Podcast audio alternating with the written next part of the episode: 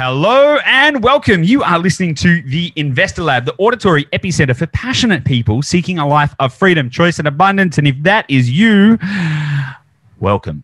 It's a pleasure to be spending a little bit of time with you today. And you're actually, if you have any interest in getting a little bit geeky, if you're getting interested in getting a little nerdy around property data, then you're going to love this episode.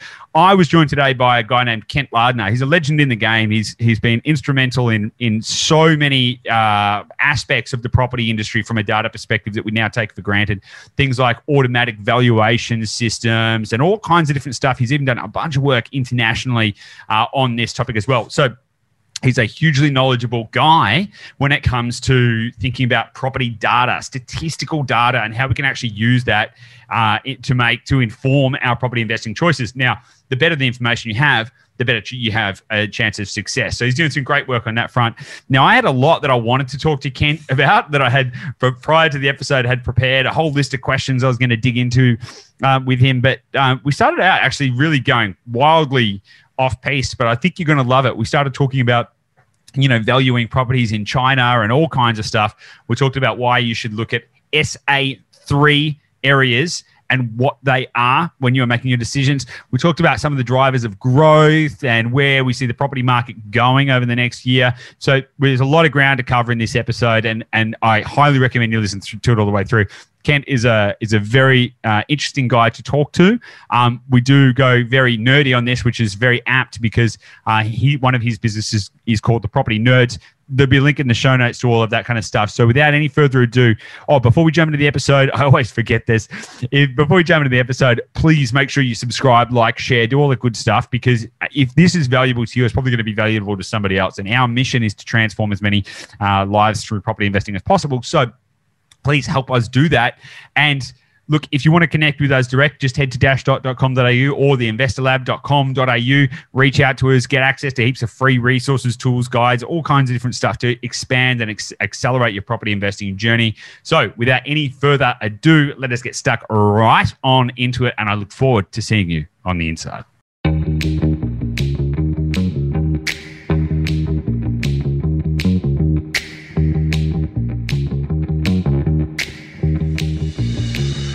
Hey guys, welcome back to the Investor Lab. Joining me today is a property data expert, a self-confessed property nerd, and also a uh, an industry professional of many many years with a lot of stories to tell. We're going to dig into a lot of really interesting stuff today. It's my absolute pleasure to welcome to the show Kent Lardner. Kent, how are you? I'm really well. Thank you for inviting me, Goose. Mate, it's an absolute pleasure. So, look, um, you and I have been conversing a little bit before. We've chatted on the phone. We've kind of talked about data. I've been watching what you've been doing with some of the stuff like suburb trends and and and and obviously now with uh, the the property nerds. We're going to dig into all of that stuff in a little moment. But before we sort of go there, um, I'm going to assume that most of the people listening to this podcast have no idea who you are. And before we start delving into you know some really interesting stuff. We are going to be digging into the data and talking about some suburbs and areas and all of this kind of stuff. Why don't you give us a little bit of an understanding around what's your pedigree? Why should anyone care? Who are you? Why should we listen to you? Yeah, well, hopefully they care just a little bit. But uh, I started to focus on property data back in oh, probably 1999 when I was working in Lender's Mortgage Insurance Company called Genworth Financial. Yep. And at that time, we were processing several hundred property valuations a day, and this is in the early days before a lot of the data was readily available. So you still you had APM and you had Residex out there, and had a few companies out there providing uh, information, but uh, I still needed more. And uh, so as a result of that, one of the things we decided to do was they coached me up on how to build automated valuation models, AVMs. So they sent me off to Canada. They sent me to the US to meet all these fascinating uh, old blokes and sent me back to school. So I studied statistics and really learned how AVMs work, and then that launched it for me. So I found my fascination was more in the data and the analytics, analytics and the ability to apply that in a, in a product or a, a use case rather than a fascination with the property itself. And, and it's quite interesting because I work with a lot of people like yourself who are fascinated with the property or fascinated with the investment itself. I'm fascinated with the property data. Mm. Um, so from there, I went from from that particular uh, company after several years. Uh, I moved over to a company called Pricefinder. So It was a new startup. Um, we were looking to compete against uh, a company called RP Data, who dominate uh, dominated the play.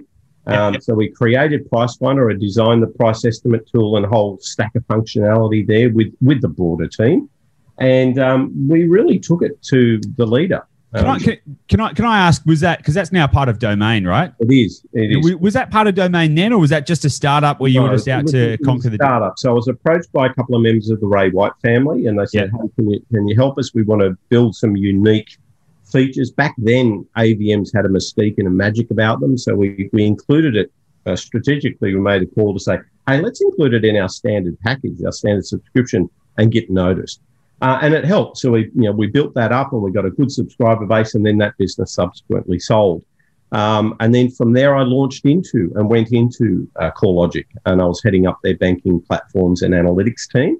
Mm-hmm. And um, and then from there, uh, I was approached by a, a lovely bunch of people from China who wanted to create the RP data of China. So they got me up into China. So I was traveling back and forwards into China for close And- to two years.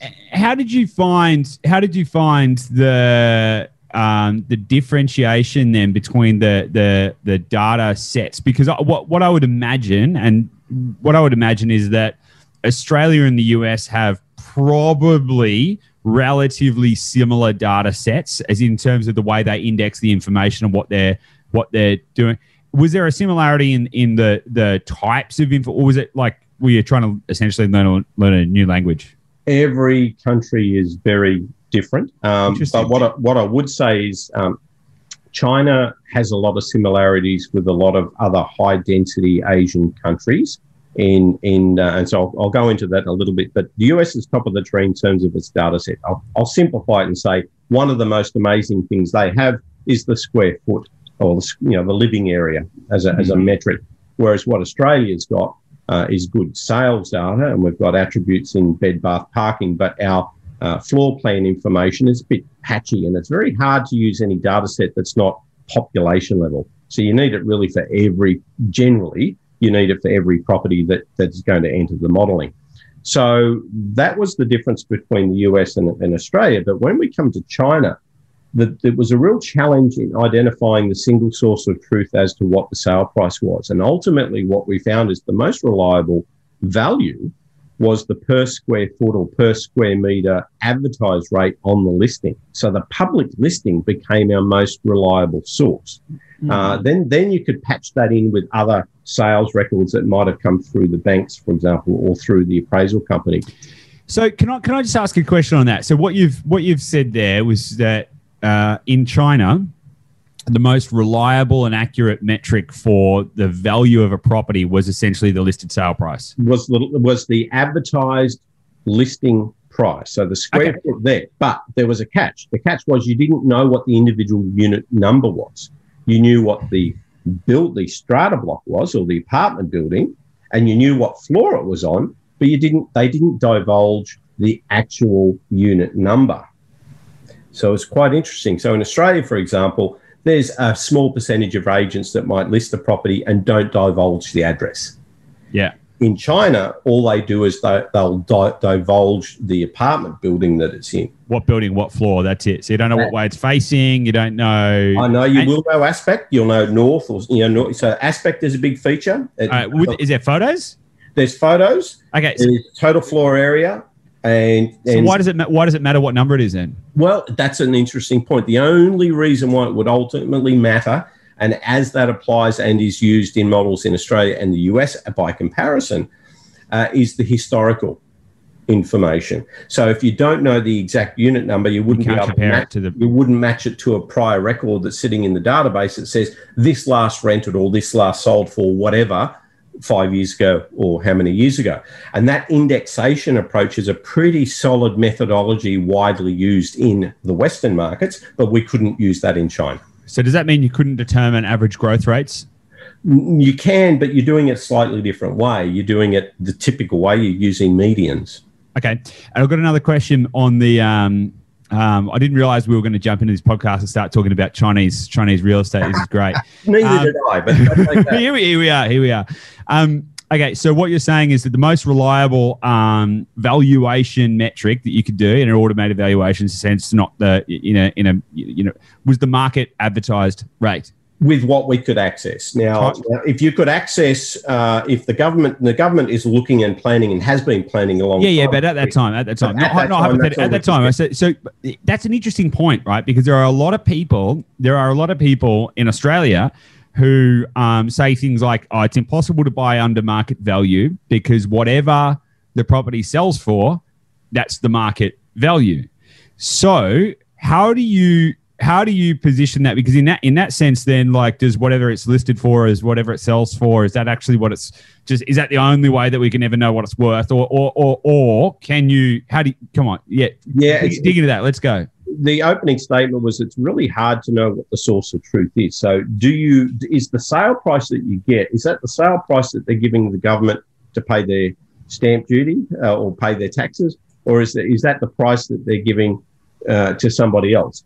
So sometimes you don't really know what the accurate, accurate single source of truth as to what that final sale price was. That was always a challenge. What about here in Australia? What about applying that that that that thinking to here in Australia? Yeah. So what? We, so the question is, how do we know if I'm buying below market, or or has it been a wood duck sale?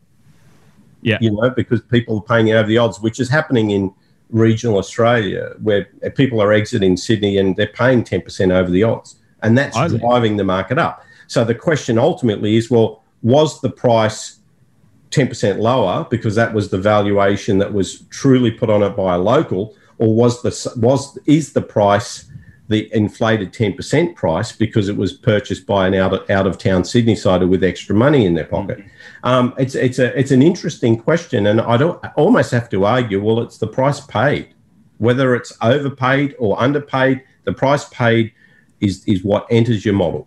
Okay, but if you were when you're um, when you're looking at a property, if you can, we'll get into the accuracy of AVMs, I'm sure. But yeah. like if if let's just assume let's just assume for a moment that an AVM or an automated uh, valuation model, right, yep. is is let's just say it's accurate, right? So let's just let's just say that you um, use one of these AVMs, so CoreLogic or or any any others and you look at a property and, and the AVM says with a very high degree of accuracy that it's worth three hundred thousand dollars. Yes. And then you manage to go and buy it for two hundred and fifty thousand dollars. Yep. That's that's good. Have, have, you just lowered the market value of it, or have you just bought a fifty grand under market value? Well, well, what it means is you've normally got a you've got a dispersion or a, a, range that the AVM will work upon based yeah, on the yeah. data that it's playing with and the sales and the comps that it's playing with. So but the, typically, as a, as, a, as a nice unbiased estimator, the AVM, if the AVM is calculated without using the listing price, then it's a good unbiased estimator of the average market. So that's the way to think about it. So you don't know necessarily if that AVM provider has actually used the listing price and fed it back in. How would you know? How would you know? Let's say we let's say you were using RP data, which is yep. kind of the industry standard. Yep. Um, the, the tip, some methodologies. Now, everyone's got their own approach to this. One methodology is you take the listing price and they call it the cheetah model. And nobody can ever beat the cheetah model. So, what you do is you take the listing price and you feed it back in, and then you run the algorithm within a range around that listing price. So, you're still pulling in comps and it's still influenced by the other sales that are happening around it. But your starting point is actually influenced. So there is a bias from get go because you've used the listing price. Totally. But hang on a second. You're just talking about feeding algorithms. Is this something that you can only do if you're working for RP Data and you're in the data science division or something like that? How would this work in real time? Yeah. Uh, look, most, most, I'm t- kind of talking about how would you know? And, how would you know? Yeah. And, and the question really would be the only way to truly find out if you weren't inside would be to look at the distribution of errors. Mm. And what you want is to see if these is did that price, or here's a simple way. If if I could see what the AVM was the week before it listed for sale, mm. and then when it lists for sale, that price dramatically changes up or down in the AVM, that would tell me. So you'd almost have to kind of go through and, and for, do 13.5 million properties, 13.5 million AVMs, and store them, and then watch for the 10,000 that get listed next week. why did you say 13 and a half million? What is that number specific? Residential, typically how many residential dwellings that, that would exist in the uh, geocoded national address file. Okay. So, so that's roughly how many properties exist in Australia right now. Residential properties exist. Give take. Yeah. Yeah. I'm not going to pin you down to that. Yep. Yeah. Okay. Awesome. So if you could, if you had a, I'm going a little tangential here because I like, I like this. But if you had if you had a process where you could generate all of those AVMs consistently yep. and create a his, historical record of every AVM consistently over time and see what the statistical variations would be, and then let's just say it got listed for let's say 30% above the the AVM, and then then you could then go and if you had this if you had the capacity to do it, you could then go and uh, either reference the prior to listing one and go, well, that's probably what the value actually is.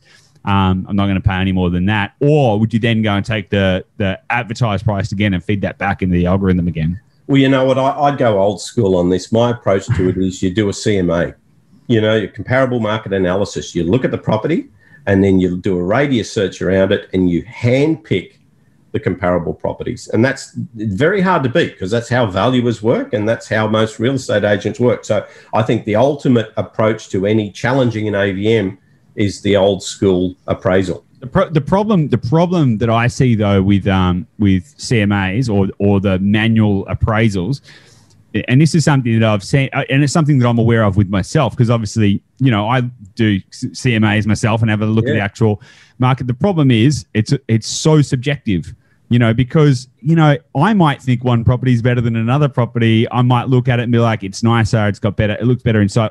It's my opinion. So then you start to overlay opinion bias against it, right? Well, that, and that sums up the whole conundrum that we're talking about here is, is there's biases all the way through. You know, there's a, a bias at the time when it's originally listed because the agent that wins the listing has go, is likely to have a tendency to overquote it yeah. to pro- promise a little bit higher price because who am I going to pick? I'm going to go. I'm going to pick the person that's going to give me ten percent more. Whether they sell it or not, it's a different thing. But when when the tide's increasing and when prices are going up, those people are winning. Yeah, yeah, they're winning the listing and they're getting semi close to their overpromised mark. Therefore, they're the ones winning the race. Um, so there's a bias from the outset and that bias continues all the way through. The thing that the banks love about AVMs is it, it the there is a, a, an assumed lack of bias. It's a it's a normal distribution of errors. That's the assumption that they like. So you, touched on an interesting thing there about banks and banks and AVMs. What now? Do they all use different? Uh, I know that you had a little hand in a, in a, in a lot of the banking platform AVMs somehow, somewhere yeah. along the way. Yes do different banks use different AVM algorithms? Like, could you like why is it why is it that sometimes if you wanted to get a refinance, it, it pays to actually shop it around to different lenders? yeah, yeah. Well, that's true. It's true. Like each each lender has their own uh, panel of appraisers or valuers. Mm. Um, so typically, the AVM is selected based on maximum loan amount, maximum LVR, and uh, location risk, and then overlaying with that AVM performance. So there you kind of your, your simplified array of rules that would dictate when an AVM can be used. So low risk, I'll use it. So typically, what a, a bank would do, a sophisticated bank would use what they call a cascade. They'll pick two or more providers, and they'll they'll join them together. They do that some different approaches, different ways. So usually mm. it's you know, a simplified approach might be first past the post. The the one with the most accuracy historically is the one I'll use. Mm. Others might blend them together based on their accuracy. Uh, others might say if A agrees with B, then okay. So there's different ways you can approach that cascade. Yeah. Okay. All right. That's good. I want to move on from AVMs now because I know that you've got an, another interesting project happening right now. So you've done all this kind of stuff. You've worked with all of these bigger businesses, RP Data. You've done. You've been involved in startups. Sounds like you're pretty entrepreneurial in nature. Um, what are you, What's this latest project? Uh, that that what's I understand what it is. It's a it's a new property research platform essentially. Talk to that for a minute, but also tell me why. Like, why do you actually feel like that? That's what Australia needs yeah, so what, what I've got is I've got my own business specifically, which is uh, Suburb Trends, which is very much devoted to data and content for enterprise for businesses. So that's that's that's it. So what I did is I split out of that the investor side of it. because I wasn't doing the investor side of it as well as somebody like Arjun, who I've who I've partnered with there with mm-hmm. the property nerds. So I've split that out. So the the investor research side of it has gone over, and that is the property nerds. Got it. So so that's that's the background. So if you hear the two names, Suburb Trends, which is me, that's very much me supporting a number of enterprise clients that I've got uh, in a consulting capacity, either you know, helping them design their software, helping them with data, or anything in between. Uh, equally, creating content. So I create content. So a lot of the uh, companies that create websites, for example, for real estate agents or buyers agents that need suburb profiles, etc. I spin up nice charts and content. You can build a nice suburb profile and plug that into your website. So it's kind of content and data is the suburb trend stuff uh, for the for businesses for the for the investor class. That's the property nerds. Got it. Okay, so obviously our the main thrust of this podcast everything we do is around uh, is around investors as well. And yes. and of course you know the, the, goal of this podcast and everything that we do is help is to help people to to ultimately live a better life achieve more freedom choice and abundance in their life. And ultimately that's going to come through building wealth. So what are the in your experience in having traversed this very data centric side of the industry yes what are some of the key like we all there's so many people out there that will have different ideas on what constitutes what's going to be a good area oh it's got to be near the ocean or it's got to be in uh, you, you, know you would only analyze it on a on a street level basis or a suburb level basis is fine or um, you know, don't buy in flood zones, which I agree with. But you know, like there's all these kind of like things that get thrown around, and it honestly gets really confusing for a lot of people. It So what what are the what are the key characteristics or what are the key metrics that you think people need to pay attention to the most when they're trying to make an intelligent investment decision? Well, I what I do is I like to use uh, an area called a statistical area three when I'm doing a lot of my trend analysis. So yeah, so that's similar to a, a local government area. Um, and I, I analyze about 350 of those around the country. Can I just ask? I want to stop you there, right? So, because a lot of people, you know, will understand local government area, LGA, right? It's basically their council, right? How does that differ from an SA3, a statistical area three? What, what, and and and why don't you? And why do you focus on that as opposed to uh, suburbs or just LGAs? So the statistical area three, I'll just call it SA3 for now, uh, defined by the Australian Bureau of Statistics, ABS. And the beauty of their approach to it is they've taken a statistical approach to it, where local government areas are not really, that's not their their their um, MO. So effectively, what we what I do is I use these statistical areas that are generally similar in size and the best example I can give, if you pick on, and if you like to use LGAs, then I'll point you to uh, Brisbane LGA and I'll point you to the Gold Coast LGA. They are huge. They are cities in their own right. So if you look at a, an SA3, you can then carve up Brisbane into several SA3s. Mm. So okay. that's, that's the main reason. The other reason why I like it is I can bring in a lot of ABS data that's a perfect plug and play and fits within that SA3 framework. Uh, another example is um, you know, small area labour markets. It is published by an LGA level, but it's not as robust over time because a lot of LGAs merge and you need to go through that adjustment process. It's political, right? The, the, the, lines often get drawn on political. Yeah, there's, uh, there's a lot of movement around as to what the boundary is. Whereas the SA3s, whilst they can change, they're a lot more stable through time. So I've I've used SA3s for all of those statistical reasons. All right, I'm going to push this a little bit further before we move on. Why you've ex- fair, fair, fair, reasoning behind why not why not LGA and why SA3, but why not why not um, what's smaller than SA3? Does it go five or one? SA2, no, SA2s are great. So I, I use SA2s. Yeah. Um, so what they do is they so like let's pick on the ABS approach. They, the smallest area that they divulge the census information is called an SA1. That's their they've got something smaller than that called a mesh block, but it's too small because you know, if there's 20 odd houses that they're going to divulge income levels for, it's too close to uh, yeah, identifying people and you know, divulging personal information. So the smallest area that they're comfortable to divulge all of that census information is called an SA1. Um, so that's you know that there's about 55,000 of those across the country, and then it builds up. It builds up. SA1 fits into an SA SA2, yeah. you know, etc. Um, now SA2, I'm, I'm just general speaking here. It's about two to three suburbs big. Um, so SA2s can be quite can be very very handy. But the problem that I still found, and I did a lot of work at the SA2 looking at that as my holy grail for a while until I drew the conclusion that SA3s were the better place to do my modeling. And the reason why I say that is, is the distribution.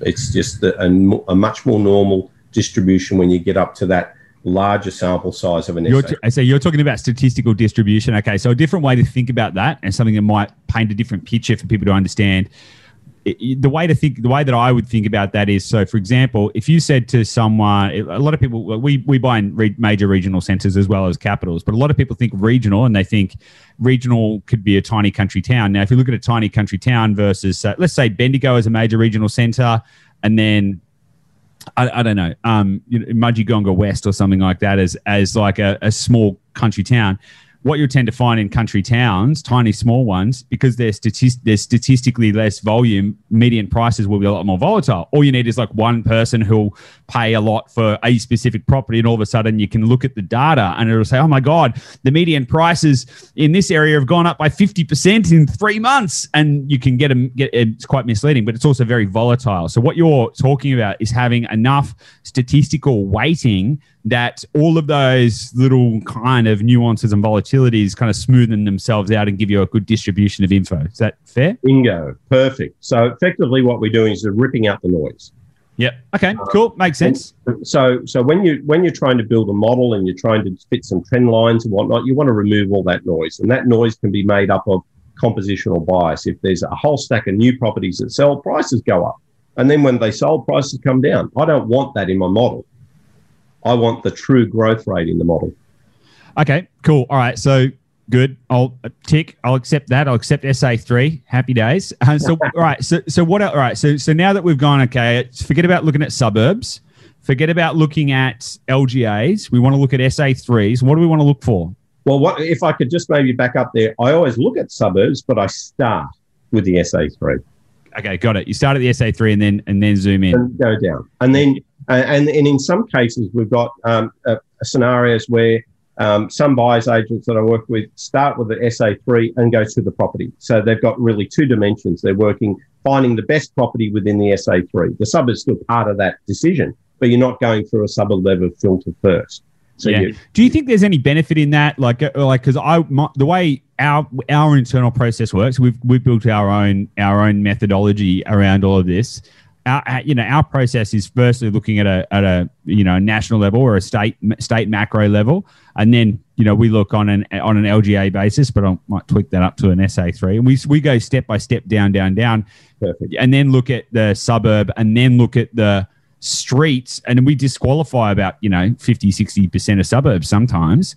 So so do you think that that's a better approach or do you think it's like ah, if you get the sa3 right she'll be right off you go I don't. I, would never go as far as a binary response. They're saying good or bad. You know, it, to me, it's they, these are all different approaches, and some work in some situations. And got it. You know, um, yeah, it's, it's wrong to say that. Now, now, having said that, I, I, I love the street level metrics, and when you design AVMs, just circling back to the AVM, the street's a major variable in your yeah. AVM methodology. So you never ever discount street, and you can easily you can easily overpay by buying in the wrong street. How, yeah, I was going to say, do, do you have any, uh, in your opinion or experience, your knowledge or whatever, have any idea how much the right or wrong street could could change the growth? Oh, absolutely. Um, now you've got you've always got that factor called price. So does the does the lower decile rank move in in similar lockstep of growth as the top decile rank? Um, uh, the probably the answer over the last ten years is it doesn't. Um, now, that might be different in the next 10 years, but the last 10 years, the winners have been the top decile bands. Okay. Do you want to just throw that back in the layman terms, right? Yeah. So, so the most expensive, the rich are getting richer. The most expensive spots are the ones that have had the biggest growth. Is that is that universally applied? So, for example, you know, Vaucluse has a higher growth rate than Coober Pedy. Um, I would argue that uh, it's it, again on average, and it does vary Um, Co- so of course, I'm not, no one's no one's going to string you up here and hold you down and say you said this. If, But if I'm I were to look at the, if I list down the highest 10 year growth rates and I split them up by SA3 and I look at the median prices or the current average price for all of these areas, or I do the same thing by suburb, guess which ones are at the top of the tree? The $1.5 million and above ones. So can I just I just want to clarify is that on total is that on uh, total dollar gain or percentage growth rate? So it's, on, it's on percentage growth rate. interesting. Mm. Why? Well, I, it's just I, look. There's a few theories here. Uh, I would argue that the the wealthy are getting wealthier. You know that that K recovery thing. It's Mm. real. Um, I think a lot of these areas that are uh, very expensive. You picked on Vaucluse. Uh, a lot of that SA3 area, which would be eastern suburbs north, if you look at the percentage total owned, uh, i.e., fully owned, if you go back to your ABS data, look at the percentage total owned. This is real wealth. This is, you know, old money. I'm assuming what you're implying there is that a lot of it is wholly owned, not mortgaged. Correct. There's no, there's so a very high percentage of properties that have no encumbrance, no mortgage. It's fascinating because we live near near those, the, that area, and I've often walked around looking at these places, thought about the mortgages, and I'm thinking, What mortgage? yeah, I'm, I was always curious. I'm fascinated by that because I was always like, okay, they either God, they got, must be earning a lot just to be able to pay for the mortgage, or or they or they don't have a mortgage. Yeah. Interesting, fascinating. All right, okay. Well, what next? What should people be looking out for aside from trying to trying to you know looking at that? So Yeah, so I, I like to, you know, the geographical um, area, the SA3 is my first thing. And then what do I look at? I look at, uh, I do like to look at the median trend, you know, the 10 year growth path. That's part of the whole thing. I, I like to look at that. But equally, my, my lead indicator and what I like to use is inventory. So inventory in uh, you know effectively tells me how many months of stock there are. So how is it calculated is the question. Uh, if you've got 100 listings and on average, uh, say you've got an average of 100 listings and on average 10 properties sell per month, 100 divided by 10, 10 months of inventory. So what we do is we look at the count of uh, of, of uh, total inventory per SA3. We look at that in absolute current terms, but we equally and importantly look at the trend and we see if that's trending down. Typically, as a general guide, uh, anything below three months of inventory is a very, very tight market with a lot of upward pressure on price. Okay. How do you how do you work that out? Not you don't have to give away all your secret sauce, but I'm I'm curious because um you know uh, the way what you're essentially saying is, on, actually clarify for me. Is what you're saying the same as supply risk analysis? I think it is. I think that you know, it's just a different dimension on it. Yep. Um, a lot of people get confused with um, inventory and days on market Mm. as well. Uh, they are highly correlated, um, but uh, it's as a standalone metric. I use inventory because it is the go-to throughout the United States.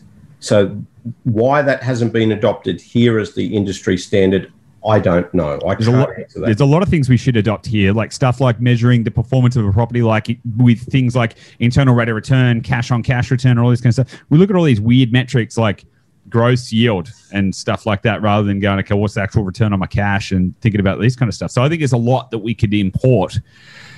So. Okay, so inventory levels. So days on market is like how long does it take to sell a listing? Yep. Inventory levels are how many properties are for sale, but also how many are going to be for sale. It, it, the theory is this if no other property was listed for sale in that SA3 now, so effectively Yep. everything new was stopped, there was no new supply, how long would it take for me to clear out all of that inventory? Mm. So, you know, if I look at just the stuff that's for sale today, how long is it going to sell, take me to clear it out and have zero properties for sale? That's the theory. Okay. Got it. And does that factor in uh, future inventory? Does that factor in things like um, building approvals, like how much stock is coming onto the market? Because it's all Okay, well and good. It's all well and good to go. Okay, there's hundred properties for sale right now, but if next week, if next week, uh, developer's going to start selling 500 more properties, you know, it could be screwed, for lack of a better term. So building approvals um, and you know doing some time lags on your building approval data is one of those metrics that I love to use. So we feed those in that into the model. Equally, the population information as well. Mm. So the uh, ERP, I think they call it. So you're effectively looking at um, uh, population levels at an SA3 level. Uh, we're looking at building approvals at an SA3 level, uh, plus an, a few other factors. So we throw all of that in. So there's some of the biggies um, that I look at. So population, this is from a capital growth perspective. However, having said that, there's a lot of interaction between the rental market and capital market, right? I was going to ask about that. I was going to ask about because our, our modus operandi, everything that we do and believe in is based around getting cash flow positive properties in high growth areas, right? So it's not just about going, uh, let's just find somewhere that's got high yield. It's got to be first, is it a growth area? Secondarily, are we buying at the right time to get the right yields? Perfect. So, so I just want to make sure I've encapsulated this. So we've talked about is SA3 for like pop, so population. You're looking for population, movement, density, up, down, all that good stuff. Yep. Then you're looking for uh, inventory levels, Yes. and then Uh, the probably the other big there's if I was simplify it too, there's a, a few different approaches to the modelling. If you apply a, a one size fits all model to the country, you Yep. can easily identify a handful of variables that, that are the most important. But we don't build a single model for the whole country. We we use machine learning, which then becomes a bit opaque and has different rules and different variables and uses different data in different circumstances. So it's a Mhm. it's a very but the best place to start for simplicity is to start with a model and talk about what are the what are the the data's data variables of interest that really matter to that model. And simplifying it and i've got a, a bit of a list here. Um, we've covered off inventory. I'm looking at my little cheat sheet here so i don't stuff up. The density is another one. So looking at um, uh, uh, population density has been an interesting one as well. So it's uh, a a new one that i've thrown into my forecasting model. Uh, employment I think we covered that one off. Or, I know. Em- no employment by t- employment by type or total uh, employment volume because that's a really interesting one because employment it by type can can indicate uh, economic diversity and It does. So, yeah, I think it's 18 or 19 different categories of, of employment. That's really a, a, a big thing right now, especially with some of the regions that are, uh, are heavily reliant on uh, overseas travellers. Um, so you've seen tourism and accommodation, um, but equally on the flip side of that, areas that have got a lot of people working in the medical sector, um, you know, doctors, nurses, whatever, those that has been a standout and very strong metric as well. So the the 18 or 19 different classifications of um, of, of profession is a biggie. Um, and and but probably the the one that I, I do a, a lot of this data you've got to almost kind of challenge it and say is is it bad or is it you know is it usable but bad Hmm. and I think unemployment data, you know, I think all it takes is I've got to work one hour a week or something, some ludicrous metric that says uh, I'm employed if I work one hour a week. It's nuts to ca- capture that. So right. I I look at obviously you can capture how many people are working, how many people are looking for a job but not working, and you can look at population. You look at all of those things. Mm. Obviously, you can blend them and come, come up with an unemployment rate. But what I'm finding by and large is using the um, total people working uh, as, a, as a metric and then comparing that to population. That's a pretty, That gives you your total employment rate. So how many people are producing an income? yes. I'm Okay. looking, but I'd love to have down to, to an SA3 level or lower, I'd love to have um, hours worked. That would be, I think, nirvana, but I, I'm not, I don't have access. not yet, not yet. What, all right, what role does what role do um, you mentioned a moment ago about rents? What role does rents have in this all of this? How to, how to I know this, but how to how to articulate this in a way? What impact do rents have on property markets, growth, all of that kind of stuff? it's interesting. What we're finding is some some new trends. We're finding that that with COVID, there's been a bit of a shift to people who are looking to move out of the city and into a region. And the first thing they're doing, they're renting.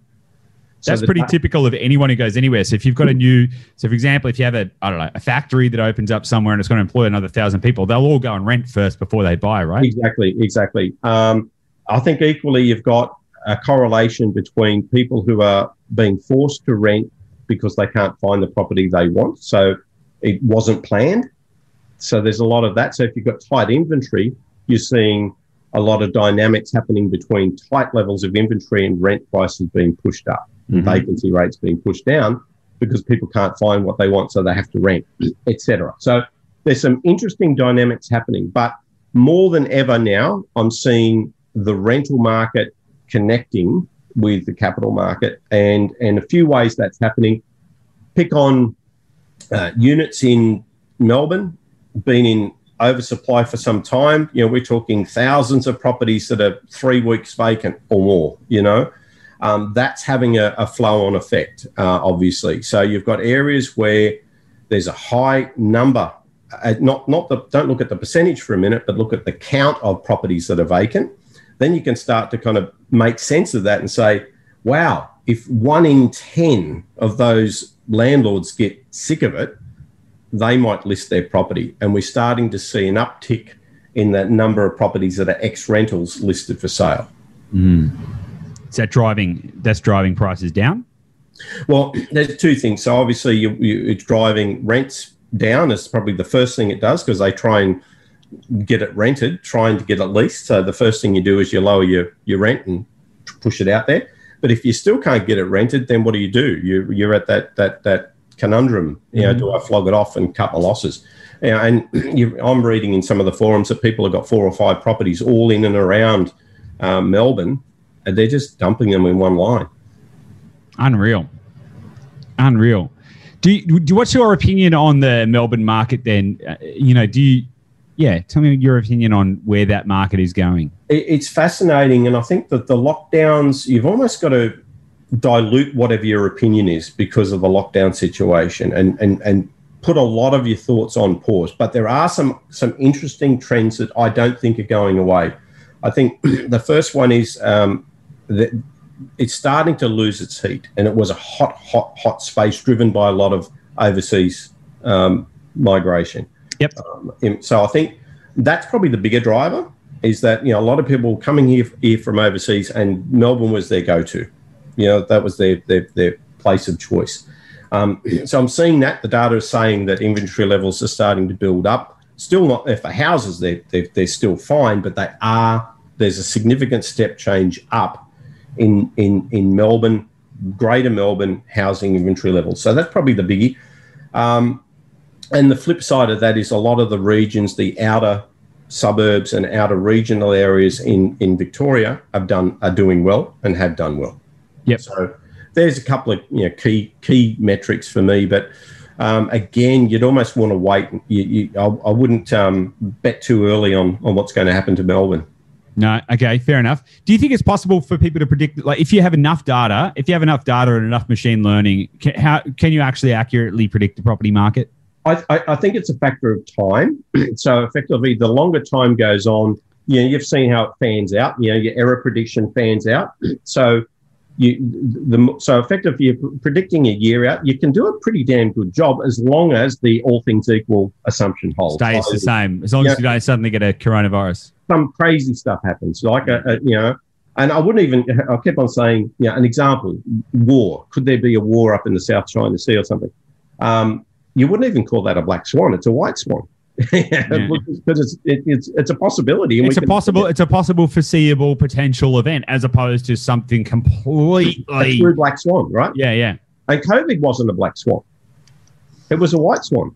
Are you sure? Are you sure? How would you? Why do you say that COVID was a white swan? Like, because I, I, would say a lot of people disagree. No, no, no. The, the reason I say it, it's not my saying. Um, the guy who wrote the Black Swan, Nassim Nassim, Nassim Taleb. Yeah, Nassim Taleb. Yeah. He was the one who said it's not a black swan. On what basis? Was it just on the basis that, well, we kind of knew at some point there'd be a, an, a, a pandemic? Pandemic planning, game room planning was going on and has been going on for years. All you've got to do is Google what Bill Gates has been saying. Yeah, well, this. then what truly, like, I, I, would suggest that there's probably some kind of war room, game room planning for almost every type of event. Does that mean that if we can conceive it, it's if we can conceive, it's not a black swan? Well, and that's what the black swan is. The story being, um, nobody knew other than the the indigenous Australians. Nobody knew that a swan could be black until the Europeans visited WA. Mm. That's what a black swan is. It's it's WA. It's a challenging concept though, because as soon as we can conceive something, then it can't be a black swan.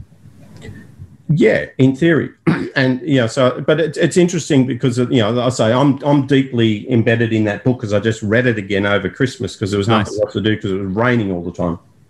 Um, so I'm I'm kind of pretty trapped in his mindset, and and yeah, and and his his view is that any of these forecasters we're all idiots. We shouldn't be doing it because we don't we just don't know what the future holds.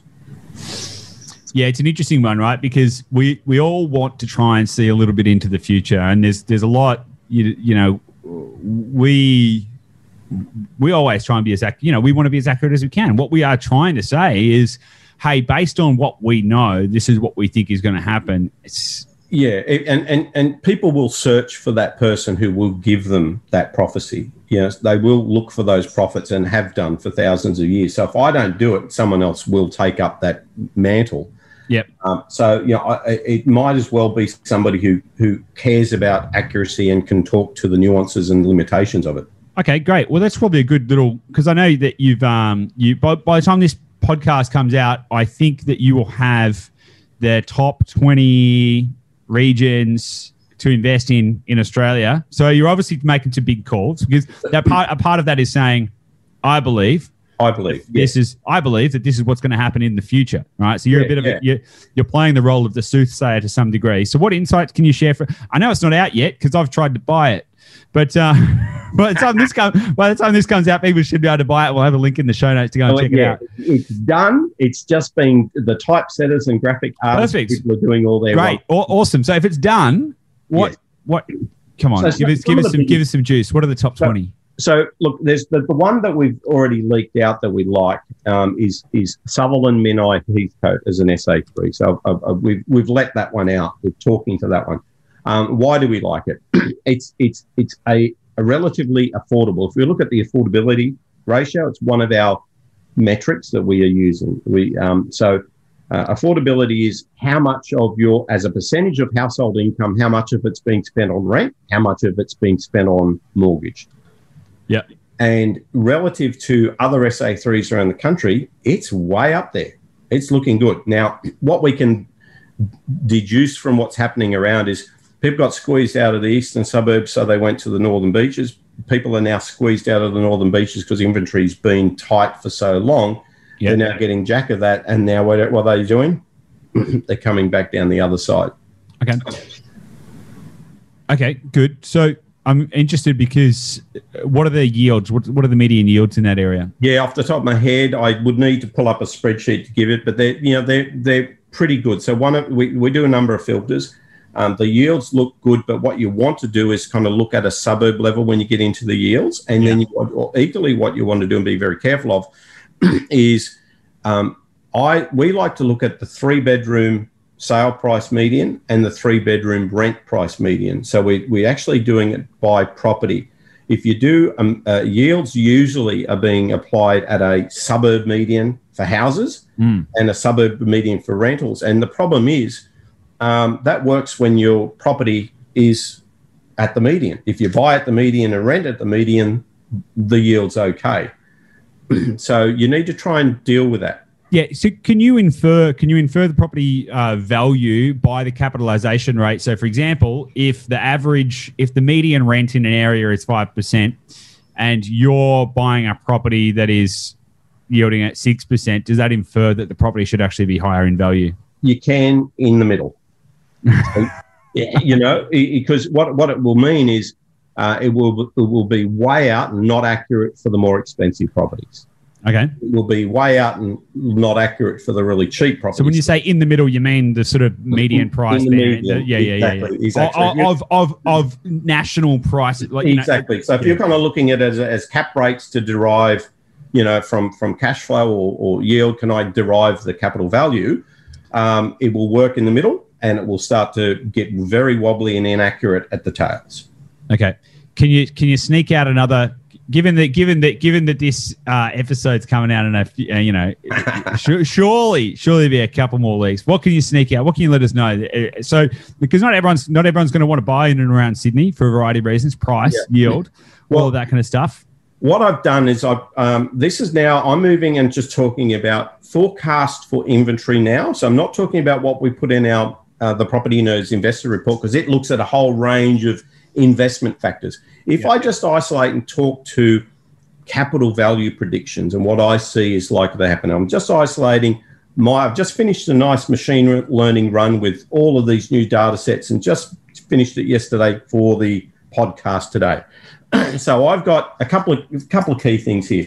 Uh, ACT is smoking hot. It's been hot for a long time, but it's still looking at just there just seems to be no end to its undersupply situation. Mm. So the ACT generally, and I've got a few areas. You know, if you look at the SA3s of uh, Belconnen, uh, Weston Creek are in there. Uh, I think it Gungahlin, Gung, I don't, pardon me for not pronouncing it right. So, but the ACT generally, uh, Tuggeranong, etc., it's it's just hitting it out of the park. So, so isn't that too late in the cycle there, though? Isn't it a little late? Well, it, it could be because you'll you'll you, you'll probably see that the ideal time to get in is when the tide's turning. Obviously, of course, yeah, yeah. Point. Um, but that doesn't always guarantee that it's not going to continue on. And the, the thing you've got with Canberra that's really interesting is a lot of the other economic variables good, stable jobs, constant demand. So uh, there's, there's the undersupply situation looks to continue all the way through the next 12 months there. So uh, there will be continued growth and people bidding up the price from my perspective. Okay, so that's a hot market that's likely to stay hot. What about what? What about one that's on the turn? What on about one? Turn. That's interesting. Um, my little summary cheat sheet that I've got sitting up on my computer screen here doesn't do that. So I would normally trip over myself and go um ah. But here's one I prepared earlier. WA is on the turn. Yeah, um, I, I, would actually go a little. Sorry to jump in there. We almost we almost can't buy in WA anymore. I would say it's past the turn, like like to to to the degree that we've been buying there for a few months now. Yeah, it's, it's yeah. almost it's almost impossible to buy a well without going into some kind of crazy bidding war. So it almost says it's past the turn. So I'd probably argue that Perth still, on average, is a balanced market. I wouldn't say it's an it's a, an extreme seller's market. I wouldn't say it's a buyer's market. I, I'd classify it more in that range that I normally classify as a balanced yep. market. But but what's changed is the inventory levels dropped by about one and a half months. It's mm. really trending down. So I think that's that's a biggie. Um, uh, I think I mentioned that you know the Sydney beachside suburbs are, are, all doing well and will continue to do well. Hobart, and then the other one that's and Hobart's done well for the last few years. We know that, but COVID seems to really sh- turn turn the heat up there. And the last one, and there is some bias here because I live in Newcastle, but Newcastle is is doing well. Problem that it's got is a lot of the people who are coming to try and buy in places like Newcastle are coming up on the freeway, missing out on properties and getting pissed off, and then they disappear.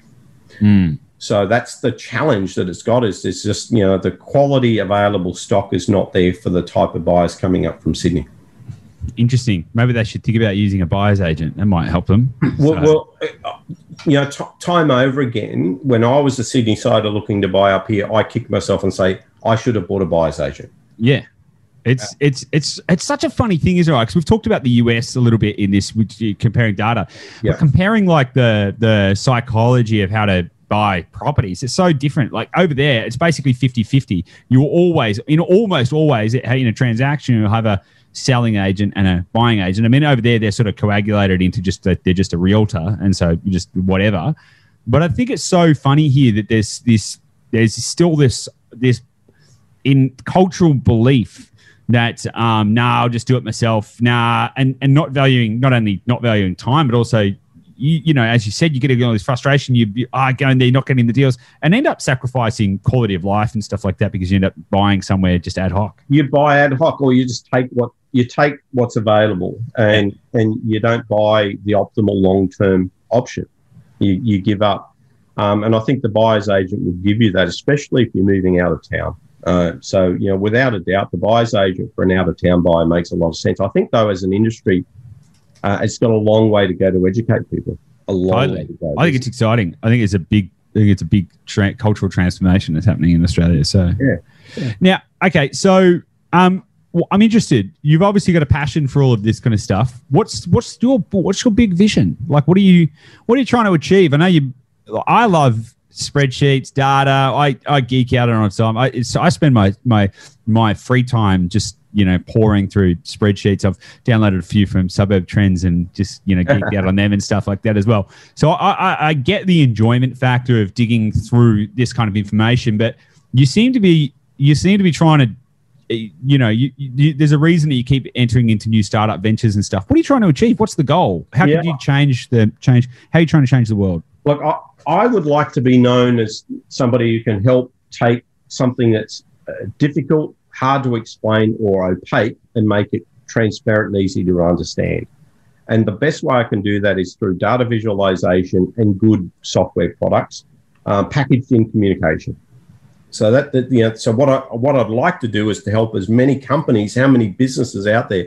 There's a stack of startups at the moment that are working in prop tech, real estate technology, and whatnot.